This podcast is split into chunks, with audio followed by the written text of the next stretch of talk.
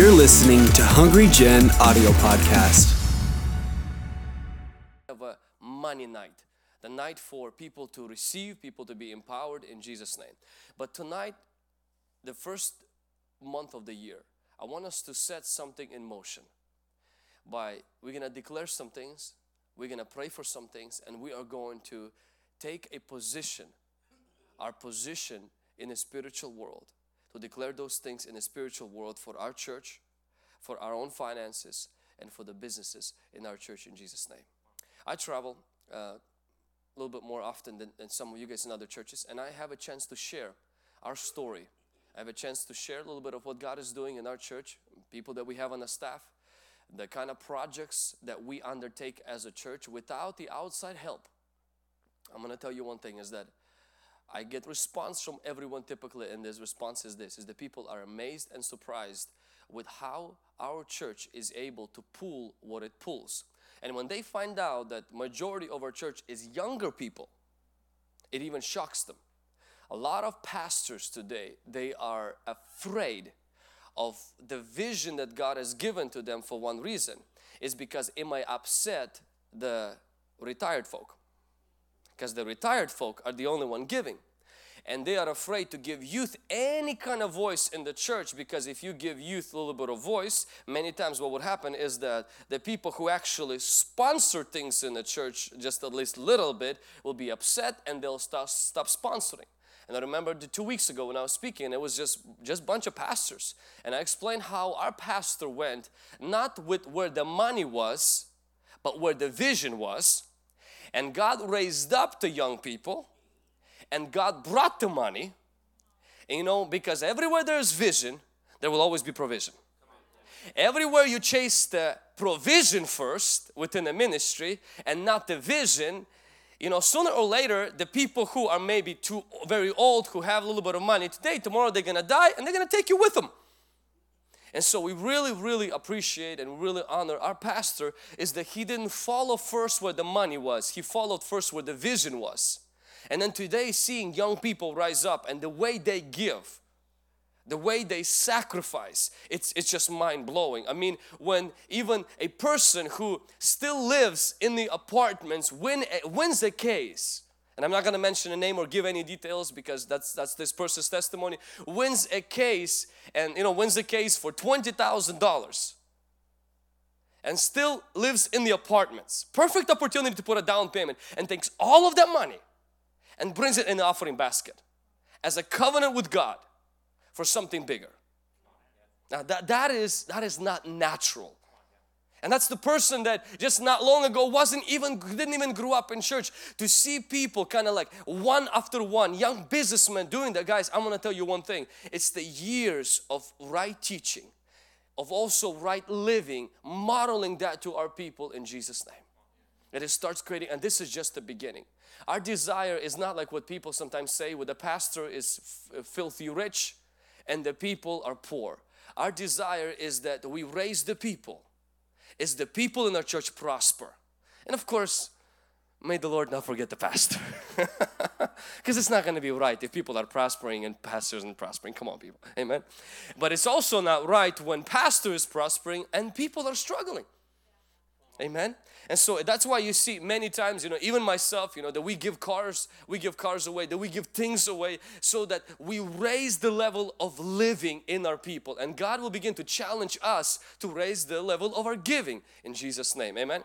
And so right now I just want to just share a few simple things about the, the, the vision that we have for the prosperity. The word prosperity freaks many people out. It, it is, there's like this thing that it can go through here it gets stuck right there. And it's not the unbelievers that get struggling with this, it's the people who grew up in the religious system. And partially why is because the church has lost the main mission, the main message of Jesus. Jesus did not preach about healing. He did not preach about deliverance and he didn't even preach about salvation. His main message, the one thing that Jesus talked all the time about was about the kingdom. He did healing, but he didn't preach on healing. He did deliverance, but he didn't preach on deliverance. He did the saving, but he didn't preach on salvation. His main message, the word that Jesus always used, is the kingdom. Living in democracy, living in the United States where everything is by the people, for the people, and through the people, everything is people. The, how the president gets the votes is say it's gonna be government is gonna be tossed to you guys. You guys gonna choose everything. Living in that kind of country, word kingdom it literally flips over our mind and everything. And that's why prosperity is a struggle because we see the gospel, we see the Christianity through the lenses of democracy, we see it through the lenses of religion, we see it through the lenses of Catholicism, Protest, pro, uh, uh, pro, uh, Protestantism, charismatism, you know, Pentecostalism. We see that through that lenses, and so in those lenses, it's been taught that you have to be poor, you have to be, or you have to be rich and everything through the gospel of the kingdom. When you understand the kingdom, the issue of prosperity is no longer an issue. It's very clear. Jesus did not preach on prosperity. He preached on the kingdom because when you understand the kingdom, you understand prosperity. You understand healing, you understand deliverance, and you understand salvation. And that's why he taught the most about the kingdom. In the kingdom, it's very simple. The king is never gets voted into power. He's born. He never gets voted out of the power. His word is not debated on the night news. His word is constitution. His word, he said it, that's it. There's no debate. There's no what if we amendments, none of that stuff. That's the king. And the most beautiful thing about the kingdom is the king's glory is always attached to the wealth of his citizens. You judge the glory of the king not by the fanciness of his food, his clothing, or the size of his mansion. The glory of the king was always measured on how the lowest citizen in his kingdom lives. That's why Jesus says, when you bear much fruit, my Father is glorified. God's glory is attached to the wealth or well-being of his citizen. God doesn't have members, he has citizens. See, when we think of religion, when we think of our faith, we think of members. I'm a member of the Good News Church, but you're not a member of God's kingdom. You're a citizen of God's kingdom. And God is the king. He takes full responsibility for his citizen. When we begin to look at the message of Jesus, the way Jesus presented it, the issue of prosperity begins to take its proper place.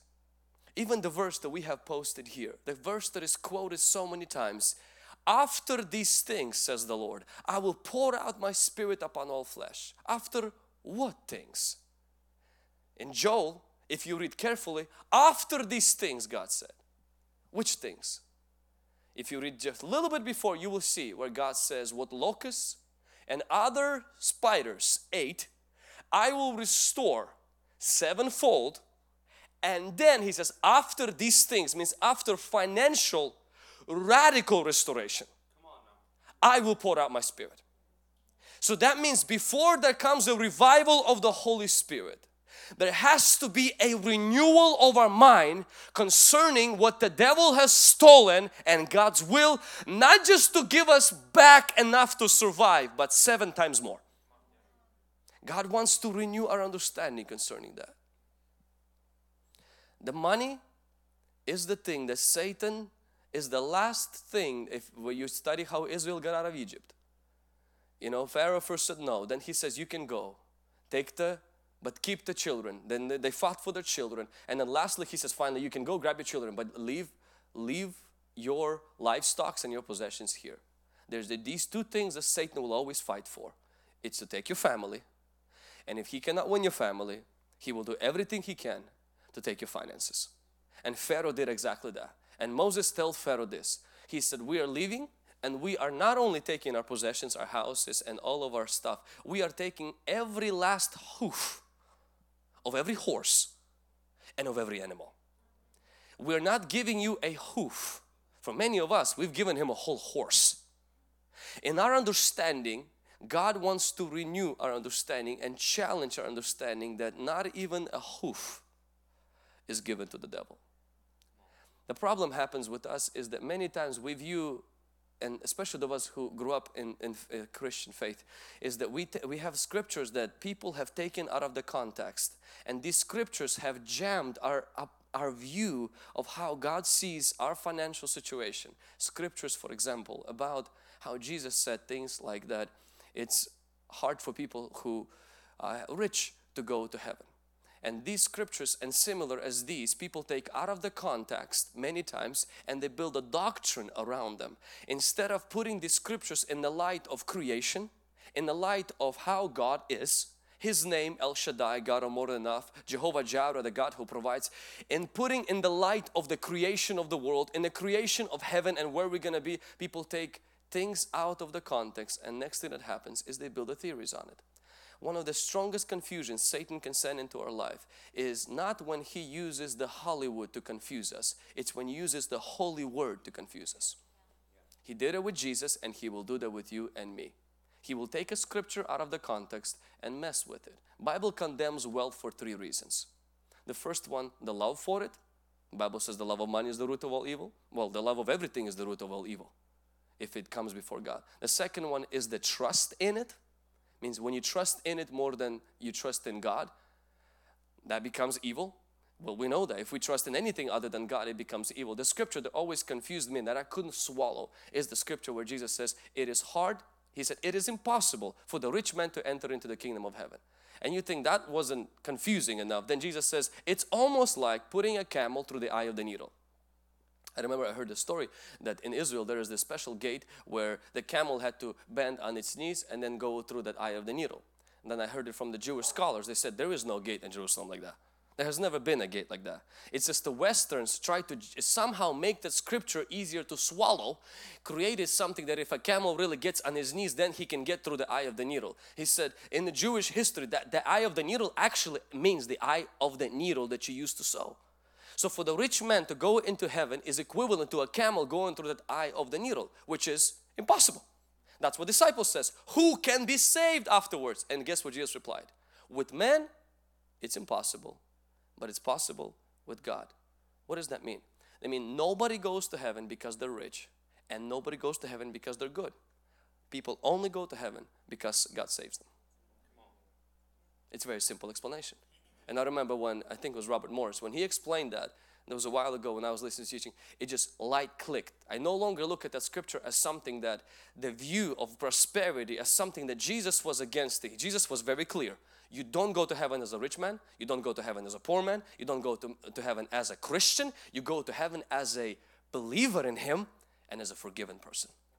The third reason why wealth was condemned in the Bible was because of the way people obtained wealth which was by duping people, cutting corners, lying, cheating. You know, Judas did that, Achan did that, we know that King Saul did that, we know that other people, the way they obtain wealth, that's how God condemns those things. But the only thing that Jesus talked more than money in the Bible was the kingdom of heaven. After the kingdom of heaven, the topic that was talked more, and I've read this 200, 2,350 verses in the Bible is about money. Twice as much as on faith and prayer combined. 15% of everything Jesus taught was on money. More than hell and heaven combined. One third of his parables dealt with money. 16 out of 38 parables to be precise. One out of seven verses in the three gospels dealt with finances. And the only subject Jesus spoke more than money was the kingdom of God. So if you would go to Jesus' meeting, you would hear one thing, kingdom, kingdom, kingdom, kingdom. And the other thing that you would hear is money, possessions, money. Sometimes people come and say, you guys talk a lot about money. Not enough according to Jesus. Not enough. Because Jesus dealt with it. We spent eight hours uh, with it and uh, somebody did a little uh, thing of who rules the world from Adam to promised land. Families rule the world. From Joshua to Jesus' death armies rule the world and a lot of movies are made about them. From Rome to Middle Ages, religion ruled the world. From Middle Ages to communism, politics ruled the world. And from communists till now, business rules the world. We have the golden rule. Whoever has the gold makes the rules. That's the world we're living in today, where money answers for everything. And so, there's many scriptures that you guys have heard and we've heard about the resources and the finances. Um, those of us who are watching and we have, as we have more businesses coming up in our church, um, we don't want to use the church to promote the business. We want to use the church to empower the businessman. Um, we don't want to use the church to promote the business especially nowadays you know we have a slack and we have other things and, and a lot of people what they're beginning to do is they're using the church platform to get their business and exposure.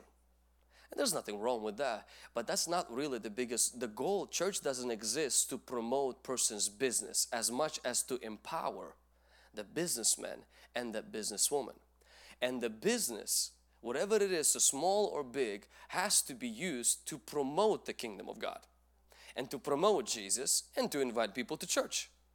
And so we have to have the proper perspective because I started to notice that even on, uh, on the tables now, people come in, they leave their business cards and then everything, and there's nothing wrong with that. But as further as we're going, we don't want the church to become a platform where people come in to quickly spark their business. We want the church to be the businessman his mind, him and her our number one priority to empower, not just necessarily give his business or her business exposure. I wanted to also just kind of challenge us in here and, and everyone who is watching us right now to, uh, you know, when Donald Trump became president, one of his slogan is uh, to buy American, hire American. I wanted to encourage our people as well to begin to um, use businesses from the church. Give them a shot especially those people who are starting out. If you need photography, take the people who you know that do photography, real estate, um, accounting, construction, and others. Give them a shot at least once. Why? Because by this, you're helping them.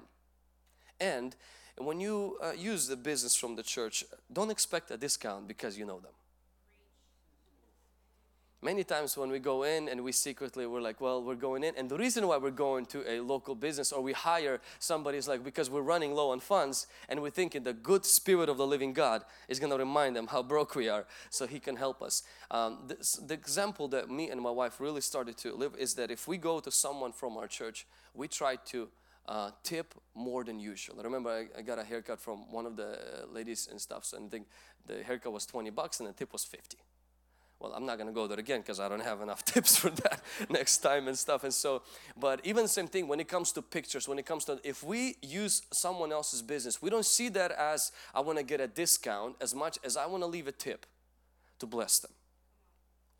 If you are doing a business for someone from the church remember this if you exceed that expectation you gain a customer. If you do a sloppy crappy job the best they will offer is not to talk crap about you if they're Christian. Many times people don't do a really good job especially when it comes to business because they feel like well my heart is in the right place well your hands are also in your pocket and stuff so they're not doing a great job and because they're not doing a great job something begins to happen and so then they complain when people leave them and they go for someone else because the job was not done well.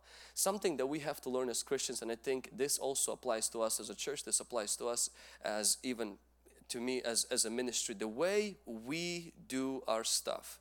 We live in a world today where 80% of people will believe the rating on Yelp as much as they will believe their best friend's opinion about a particular place or a restaurant within 48 hours of some experience, either at a restaurant or any kind of business, people quickly vent their frustrations within 48 hours on social media.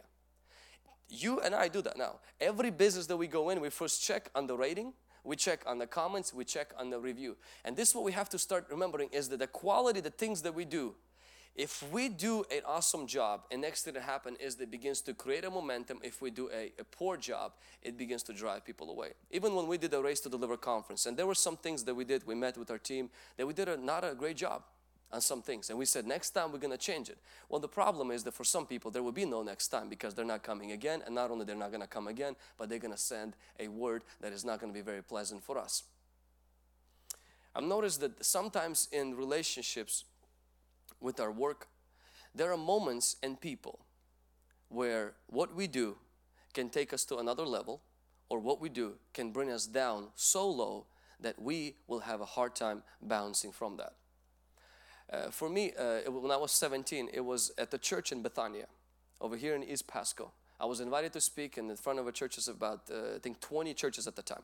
I was 17 years of age. The service went for two hours, and everybody was distracted. I mean, there was, there was, there was just a mess there at that time and stuff. So Sister Adlita invited me to preach, and then they asked me after two hours to get up and preach. And uh, and I had an opportunity to to speak there. And I remember when I got up there, and because I preached in only for 15 minutes, and then we had about an hour and a half prayer. People got baptized in the Holy Spirit. It was one of those really really powerful services. Because I was given that opportunity, that I was never given opportunity before like this in a Hispanic culture, and I did it well. Of course, to the power of the Holy Spirit, but there was a part in me that also did well. From that time on until today, I get invites because of the exposure that I received now about 13 years ago. Just today, I received an invitation to go to Wapato, some youth rally, uh, to speak there because of that invitation. The other time I had once when we were in Seattle, 600 youth gathered, and uh, it was a snowy day. It was my biggest audience at the time. I was just got married. We're going to Seattle, and uh, I was still struggling with my insecurities a little bit. And the pastor drove from Tri Cities to Seattle because he wanted to be very proud of me how awesome I preached. And so he, before the service, you know, he came kind of like, you know, how a trainer does before the boxer kind of stirs him up, you can do this. And so, and I'm over there like already not sure what I'm going to preach about, having my little moment of crisis and everything. And so a pastor comes before worship and he tells me what I need to preach and everything. And I'm like, already so confused. And then he comes in, you know, and that confusion, I just go from confusion to going to like chaotic confusion. To that point where I've never spoken to that many churches, Russian churches gathered in Seattle in my life. There were 600 people, different churches gathered. This was their first year anniversary. Great exposure. I get up there and I spoke for 15 minutes. It wasn't because the power was there. I was literally almost crapped in my pants. I got off the stage, literally just dropped just the thing, walked off the stage, and that's it. I, I don't know what happened to me. And I knew I blew it. I knew this, I mean, I just wasted my opportunity. And I remember we got home next day, pastor called me. He's like, he's like what the heck is wrong with you? He's like, what did you just do? He's like, did you know that this opportunity comes very few times in your life and you squandered it? He said, after that, he says, you might never get this opportunity again. And he was right. For years, everything was the same after that. When it comes to the outside exposure. And I've learned there are people that come to do work with you or business with you or there are situations or places that sometimes you have to go extra mile just because what you do to them or what you do with them literally everyone else will be just normal. But if you give them extra or you give them extra deal or something next thing happens is they'll take you to another level. It happened to me once at G4T when uh, I was asked to do at the main conference and the most important service which was Saturday night I was asked to do an offering word I mean who remembers offering words I mean they're very easy to forget and I had an offering word about the donkey. And uh, it was one of the best offering words in my life. And so after that, it was an offering word. After that offering word, invitations started to come into California, and this is where I kind of went into to Cali and so many other places. And and then next time, I was asked to do a little session. The day after, the next time, I had to do a main session, and next time, you know, take over for our good uh, friend Nathan Morris uh, or Norris and stuff, and things started to shift. I tell always uh, people who start out in their business, um, bless the pastors. Mm-hmm. I'm just to stay straight up, yeah. Mm-hmm. Um, give good deals to people who have influence. Why? Because you need to get exposure for your business more than an extra $100. And if you do something really good and you give them, they will never stop talking about you to other places. I remember when once I think Eder uh, took pictures uh, of me and Lana, and he wanted to just kind of volunteer. He's like, "Hey, I just wanted to bless you guys and stuff." And so, and uh, and next thing that happened is that ever since then, he doesn't know how many people I sent actually his way how many people that I talked to, and I was like, listen, uh, some people I convinced them they need to take pictures. They're like, no, we don't need. To. I'm like, no, you need to. I'm like, this, this, it's once a year. If you don't do that, your marriage is gonna suffer and stuff. So, and uh, and people actually start going in to him and start taking pictures. And partially is because he sowed that into me. This happened to one lady on, um, and we don't I can pay. That's not the problem. It's just what it does is there are some people that have influence that if you do that, You don't even have to tell them, hey, go talk to other people. They will start going to, literally to another level. We had a lady uh, who does facial from our church. She has her own business. And so uh, she texted me, she said, I wanted to bless your wife with, uh, with the facial and stuff. And so I thought, facial, I mean, why would you want anybody to touch your face and stuff? And so she, on Wednesday, my wife goes in there to do the facial and uh, she comes back, you know, afterwards and she's literally, she's like on cloud nine so happy. She said, "This is the most amazing place." And my, I mean, my face is so. I mean, this is if, if, I'm gonna do that, I'm gonna look like her in, in this many years. We're going on a date. Literally, half of the date, she's telling me how if I ever want to buy her a gift, you know, this is the place to do it. It's in that place. It's a hundred dollars, not big, and so and this is how you have to do it. And I'm thinking, I'm like, if a business is good and you touch somebody who has a sense of a little influence, next thing that happens is it can go to completely, completely different level. If your only goal is to always just squeeze a buck out of every single person, you may end up with a buck, but no exposure. There are some places that we go to, some things that we do, that we do only for the exposure, not necessarily for the profit. A few things that I've, learned uh, just about my personal finances. One, of, uh, the, the first one that was most important is to listen to the Holy Spirit. To listen to the Holy Spirit. The Holy Spirit is the greatest advisor when it comes to how finances and the season that you are in. The season that someone else is in might not work for you. The Holy Spirit is the one that knows your season. The Holy Spirit will tell you when your brook is dry, when it dries up, whether you should pray for the water to come back or to go to the widow's house. The Holy Spirit will guide you in your seasons. The biggest problem that people have is when they begin to follow what someone else is doing in that particular business and they begin to think that just because it works for them, it will work for me. But the problem with the people who are doing many of them, they're actually allowing the Holy Spirit to lead them into that. And instead of imitating their obedience to the Holy Spirit, we imitate them like Pharaoh followed Israel into the Red Sea. But see, Israel led, went to the Red Sea because the God was leading them. Pharaoh went into the Red Sea because he was following Israel one of the biggest mistakes we can make is when we don't have a personal relationship with Holy Spirit, then we blindly begin to follow those that follow the Holy Spirit in the area of our finances. And this is what we usually find out. It works for them. We did exactly the same thing, but we got burned. You have to get to know Holy Spirit to that degree where you sense this is where He's leading you.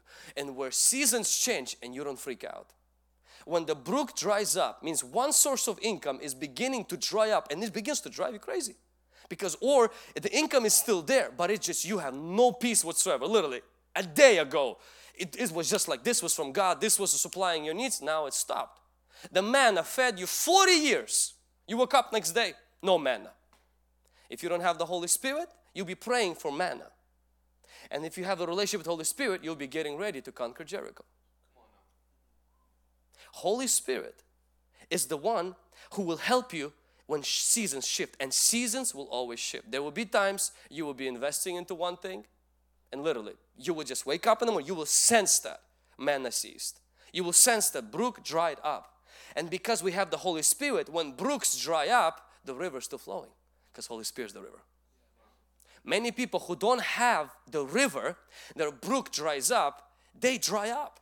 They don't know what to do. And the Bible says when the brook dried up in Elijah's life and the Lord spoke and said, go to there and there, go to a widow's house. The widow, you know, how could she supply? But see, when the Holy Spirit guides you, even if it doesn't make sense, you will begin to see miracles in that very area where He is beginning to guide you.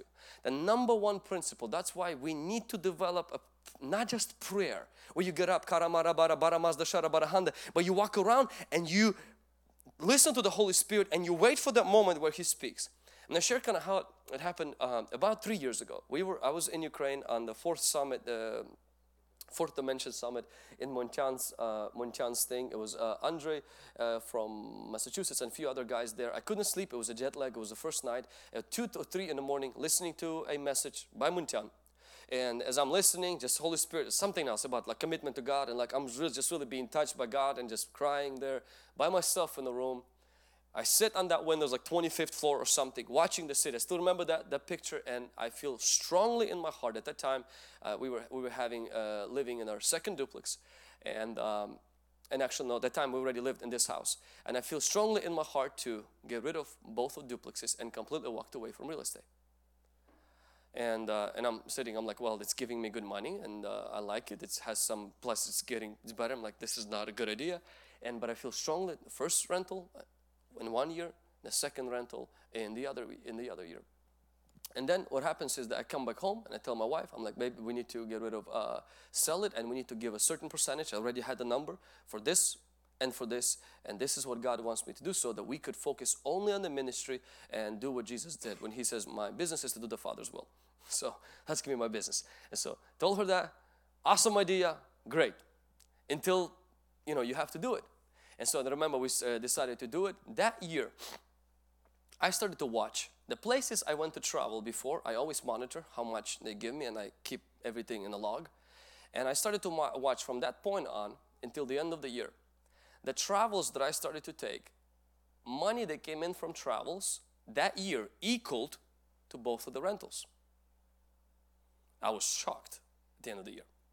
So get rid of one rental. Then the next year, right before John Chi, which was last year, we get rid of second rental. And the interesting part is that the funds started to flow from another direction. Whereas before in a year, from the travels that I would take, I preached the same sermons. I don't, I don't preach anything new, the same stuff.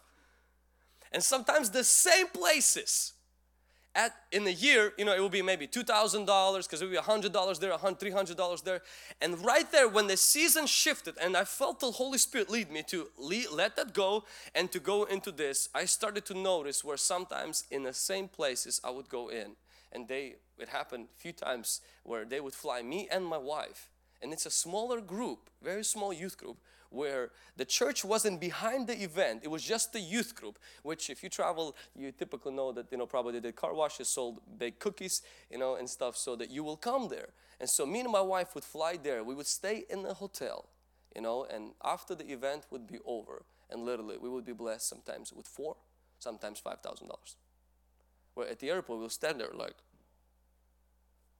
you know god doesn't do that this miracles because i know where i was before when the season shifted, and how did it shift? You're, you're sensitive to the Holy Spirit. And sometimes you're sensitive when the brook dries up. It was feeding you, the ravens fed you for years. And then um, brook dried up.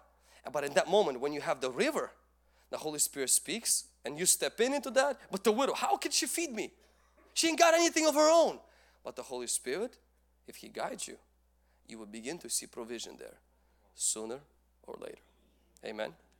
The second thing is to keep an emotionally and mentally prosperous soul.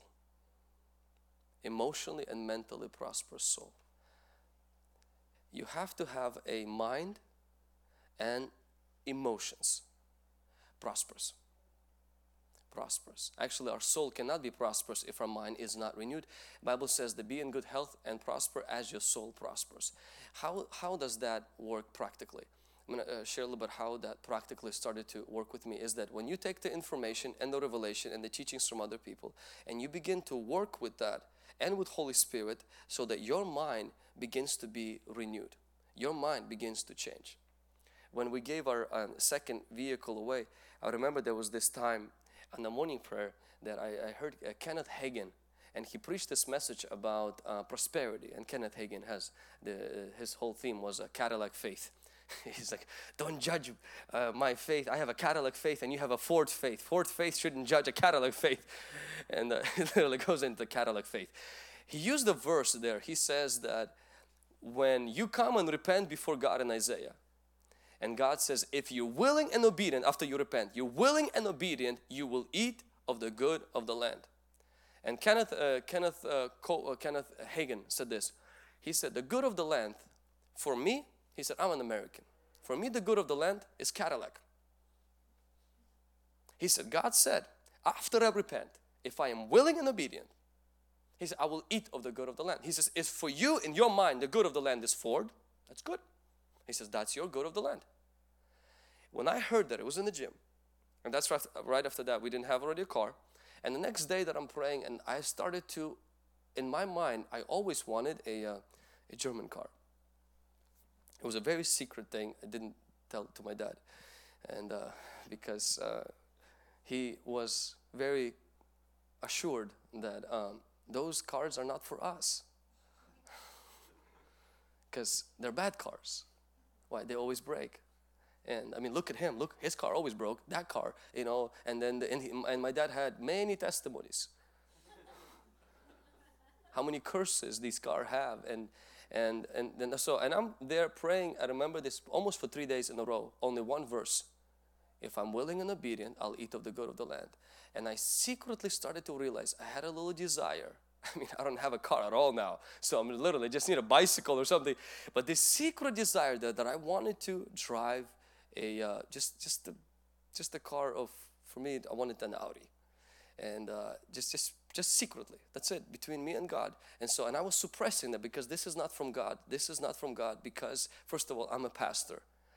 You know how dare am I going to drive an Audi when there are people you know who don't have shoes to wear, you know and uh, and then I, I start having these surface things that will show up. Poverty is a mindset. It's not a financial situation. You know how I know that? Because Jesus came to give good news to the poor, not money. If poverty would have been a financial situation, Jesus would have given them gold. Because he came to preach to the poor, that meaning that poverty has nothing to do with money, it has to do with the mindset. And so, and right there, I started to surface and work with these fears that I had that God cannot, God is to be upset if I have a luxury because the car is a necessity. I shouldn't aim for a luxury. But then the verse started going to, into my mind. If God was only concerned with necessities, He wouldn't create lilies. The Bible says He clothes lilies of the valley. If he would only be concerned with necessities, then I have a problem with his first miracle because he did not create water, he created wine. It was not a necessity when people were dying out of cancer. And that started to, I started to work with my soul and realize that there is poverty there that's just filled with fears of other people. And as wonderful as my parents were as great as they are but they knew that I had to start peeling that off. And literally just taking that word that I created the lily of the valleys that I created the wine out of the water that I have created bread and then 12 baskets and I started to in my soul started to peel that off started to peel that off. Um, Lord I'm willing. Lord I'm obedient. I do want the good of the land. Just I admit I do and uh, so I got that, that Audi and it started to have problems. It started to make a noise. I found out how I got tricked into that. Well, it was my mistake. I didn't take my dad when I was buying it and just I realized if a Russian bought it from an auction and he's selling it and you don't know him, probably not a good idea, especially if he's from Portland. And so uh, it was it was a bad, really, really bad deal. And uh, I'm not gonna go into how bad it was. But that was good for me because inside of me, I was either going to be convinced your dad told you the right thing, or I would be convinced the scripture is what I choose to believe. And after that, you know, fixed the Audi, sold it, and uh, you know, got a different German car. Because in my mind, um, I don't live to please people. I don't drive something to reflect what I do at church. I drive something to reflect who has bought me with his precious blood.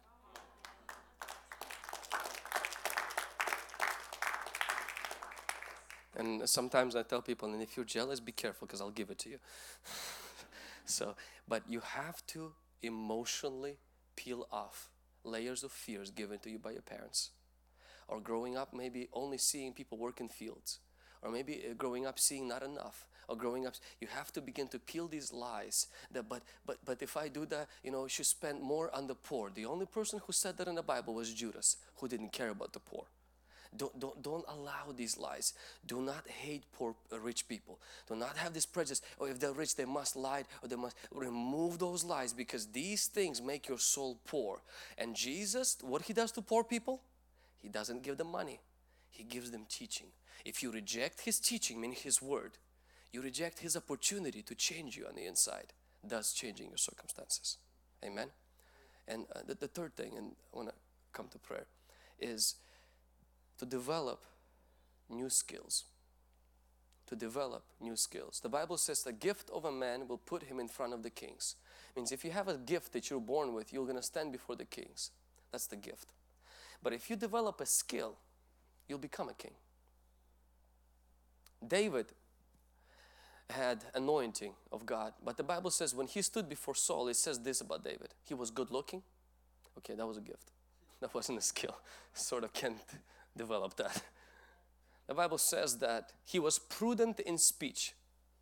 Nobody is born with a great communication. You can be born with good voice, but prudent in speech, that means David somewhere practiced his speech.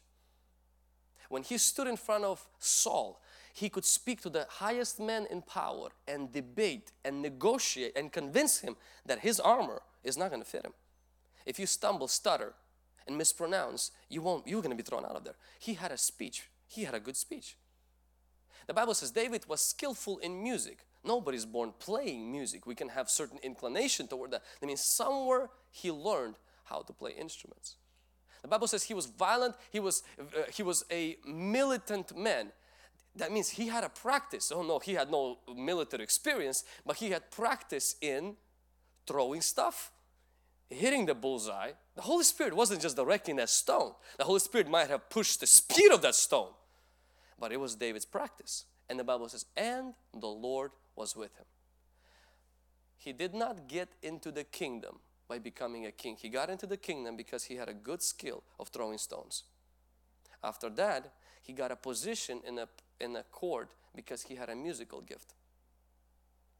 He got hired as a musician, though he was called to be a king.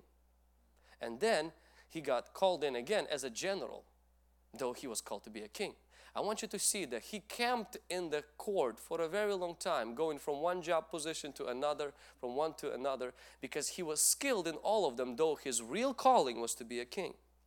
The mistake many times we make is when we have a real calling, for example, to be a CEO of a particular company, or we have a, we really feel like we're gonna be a pastor, or we really feel like we're gonna make a lot of money in this area. And instead of developing our throwing the stones and how to play balalaika, instead of our developing prudent speech, instead of developing other skills on the side and start going into that field, not as a king, but as a musician, not as a king, but as a sling thrower, where you need the skills for that. You don't just need, oh, this is what mama gave me and I don't have anything else. No, you need to also do something, grow your skill set. Because as you grow your skill set, this is what begins to happen. That opens the door and unlocks your destiny. And then you climb the ladder into that kingdom that you were called into. You know, for me to be in the position, even in the church that I am in today, it didn't start like that. It started with just simple, uh, simple things, uh, you know, kind of assisting our, well, still do uh, our pastor and what he said I would do, and then uh, go from one thing to another, practicing with this, practicing with that, practicing with this, practicing with that, and next thing that happens, yeah, I even led worship that's why our church wasn't growing and stuff so but and then you know from from this skill to another skill the media things and other things and now you know we have a social media presence uh, you know that's so much bigger than, than anything else and partially because i had to develop a lot of skills personally and next thing that happens is that my real calling is that which the lord has given me. But before you get to that you have to also develop skills. I mean look at joseph. Joseph has a gift to translate dreams. He has this whole gift with dreams.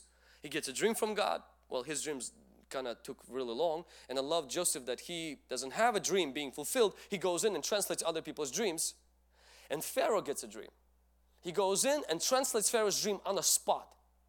And the moment he finishes the dream, I want you to see what Joseph does. He translates the dream and he says, by the way, Pharaoh, I'm going to give you something. Um, you need to find a position, you need to find a higher man. So he right away create, creates a job description and creates a job position that didn't even exist prior to him. He says, You need to get a man.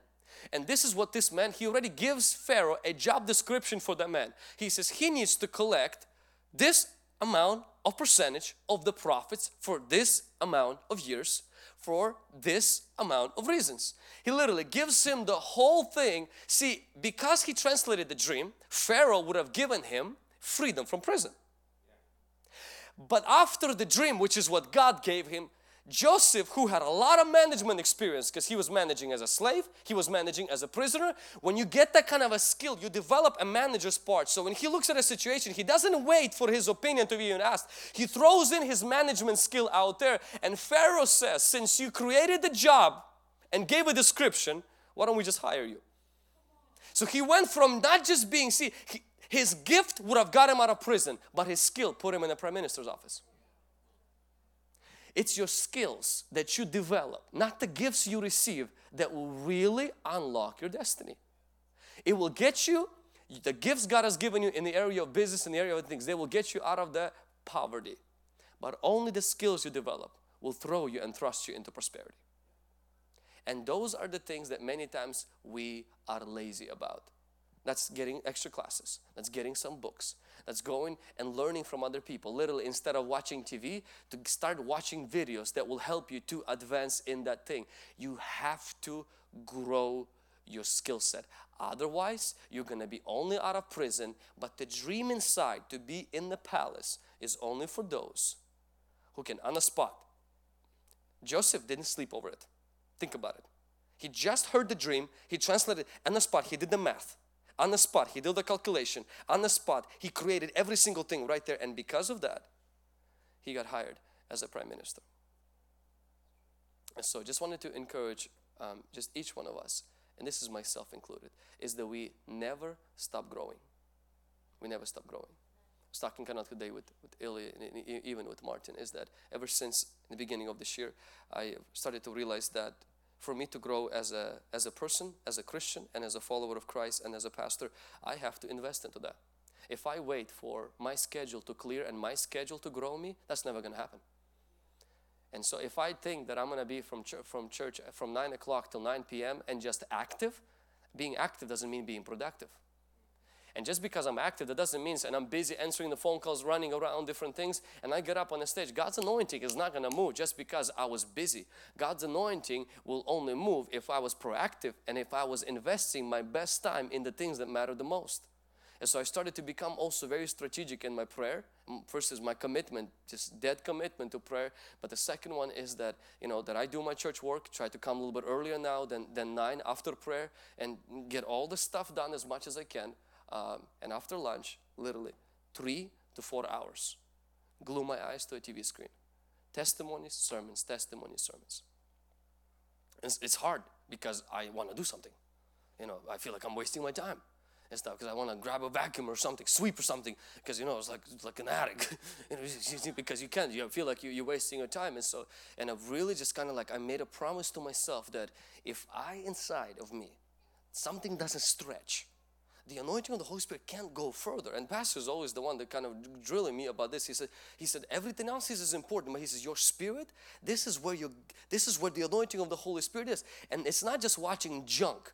Because you know it's possible to just glue yourself to TV and watch. And it's funny how you can watch literally blacklist non-stop for 12 hours.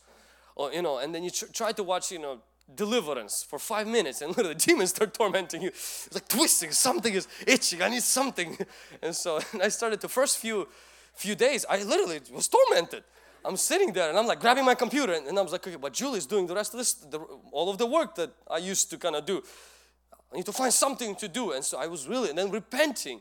And so I started to really stretch my skill set to in this area. For me, my skill set is my spiritual sensitivity and understanding to spiritual things that when I get up on the stage that I'm a fearless like a lion whether it's the most richest man in the city sit here or that my biggest critic sits here I don't that I don't see nobody. Only see one thing. There are demons there is hell there is heaven and I'm the lion. That's it. I only see like a lion that only sees prey. And that's it. And there's something inside that is different and stuff. And that doesn't happen because I'm born like that it doesn't happen because my pastor places his hand on me and says receive or Montana or Benny or anybody. That happens because of what you feed yourself with. And so, but to do that, you have to understand a few things. If you waste your time on social media or pointless stuff, you won't have time to develop yourself. So one of the things you'll have to do to do that, you're gonna have to squeeze that the work you do, you actually do work. Because many times we come into work and we just kind of like talk to everybody, just kind of do everything, all of this stuff. The work is not done. We don't have time to develop ourselves, but we stayed very active, and at the end, nothing is productive. So when I work, I work.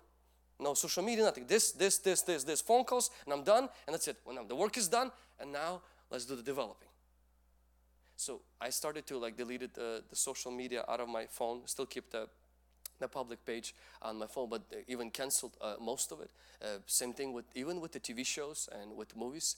Really reduced it to just enough so that I don't lose touch with the uh, with the world. Um, just a little bit once in a while.